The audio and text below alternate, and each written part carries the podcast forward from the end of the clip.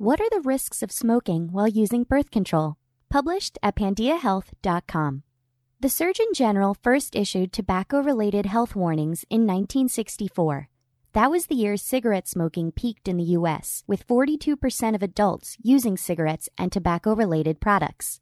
Fortunately, cigarette smoking has decreased dramatically since those first warnings were issued. 37.8 million US adults smoke cigarettes, and more than 16 million of those adults have a smoking related disease. Fortunately, smoking has declined to about 15% of the total adult population, down from 20% in 2005. The health risks of cigarette smoking and tobacco use are well known, but are those risks increased when women take hormonal birth control pills? In some cases, yes, but some birth control pills are safe for smokers, and age plays a significant role in which types of contraceptives smokers can use. What are the risks of smoking on birth control? Smoking is not recommended for women who take either oral contraceptives, the patch, contraceptive injections, or use vaginal rings.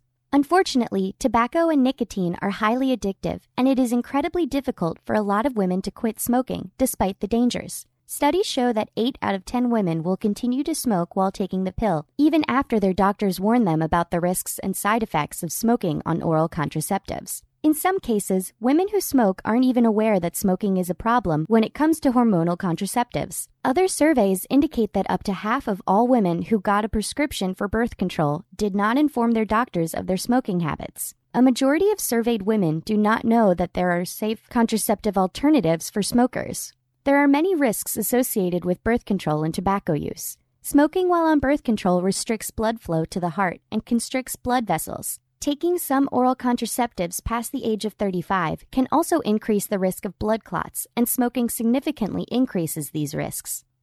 Does vaping have the same risks as smoking while on birth control?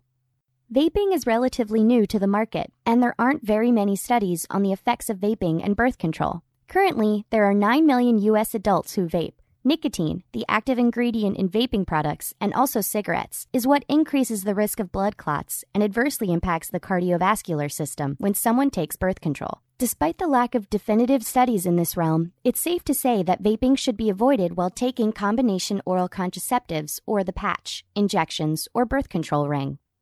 Do birth control pills alone increase the risks of blood clots or cardiovascular issues? After the age of 35, certain types of birth control by themselves can increase the risk of blood clots, which can cause heart attacks or strokes. Combination oral contraceptives, the patch, injections, and the ring increase these risks in older women. However, there are many safe alternatives for smokers, vapers, and women over the age of 35. How does estrogen increase the risk of blood clots? Overall, men are more likely than women to suffer from blood clots but hormones that are unique to female biology increase the risk of blood clots in some women. Estrogen, in particular, increases clotting factors in the blood, and this is one of the reasons why pregnant women are at high risk of blood clots, since estrogen levels are elevated during pregnancy. Birth control pills increase the risk of blood clots three to four times, but the overall risk is still minimal. Only 1 in 3,000 women who take birth control are at risk of blood clots. What types of birth control are safe for women who smoke or vape? When the pill was first introduced in the 1960s, it had high levels of estrogen at around 100 micrograms per pill. Now, most combination hormonal contraceptives contain 30 to 50 micrograms of estrogen. These types of hormonal contraceptives may not be a good idea for smokers or women over the age of 35. Instead, there are oral contraceptives with low doses of estrogen at around 20 micrograms a pill. This is a much safer level of estrogen for people who use nicotine products or are over the age of 35. Also, there are birth control methods that do not contain estrogen, such as copper IUDs. Barrier methods are also effective ways to avoid unintended pregnancy, but these methods do not offer the added health benefits that women can get when they take the pill, including protection from bone density loss and prevention of ovarian and uterine cancers. Birth control pills are also safe to take continuously to avoid debilitating and disruptive PMS symptoms. When deciding which method of birth control is right for her, it's crucial that women discuss their medical history and whether or not they smoke or vape with their doctors.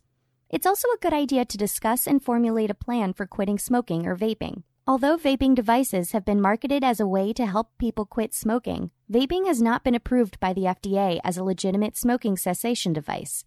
Studies show that most people who started vaping to quit smoking cigarettes ended up continuing to smoke both regular cigarettes and e cigarettes. Women who smoke die on average seven years earlier than women who do not smoke. For women on birth control, the adverse health effects of smoking are even riskier. Quitting smoking improves health outcomes for women and also makes it less dangerous to use birth control. Although newer, lower dose estrogen pills are safer than older generations of contraceptive pills for smokers to use, they still aren't entirely risk free. For smokers who wish to start using oral contraceptives, Pandia Health can help them find a birth control pill that is safe and effective for them. With access to knowledgeable, helpful doctors and the convenience of having birth control delivered to home, contact Pandia Health today to explore your options for birth control.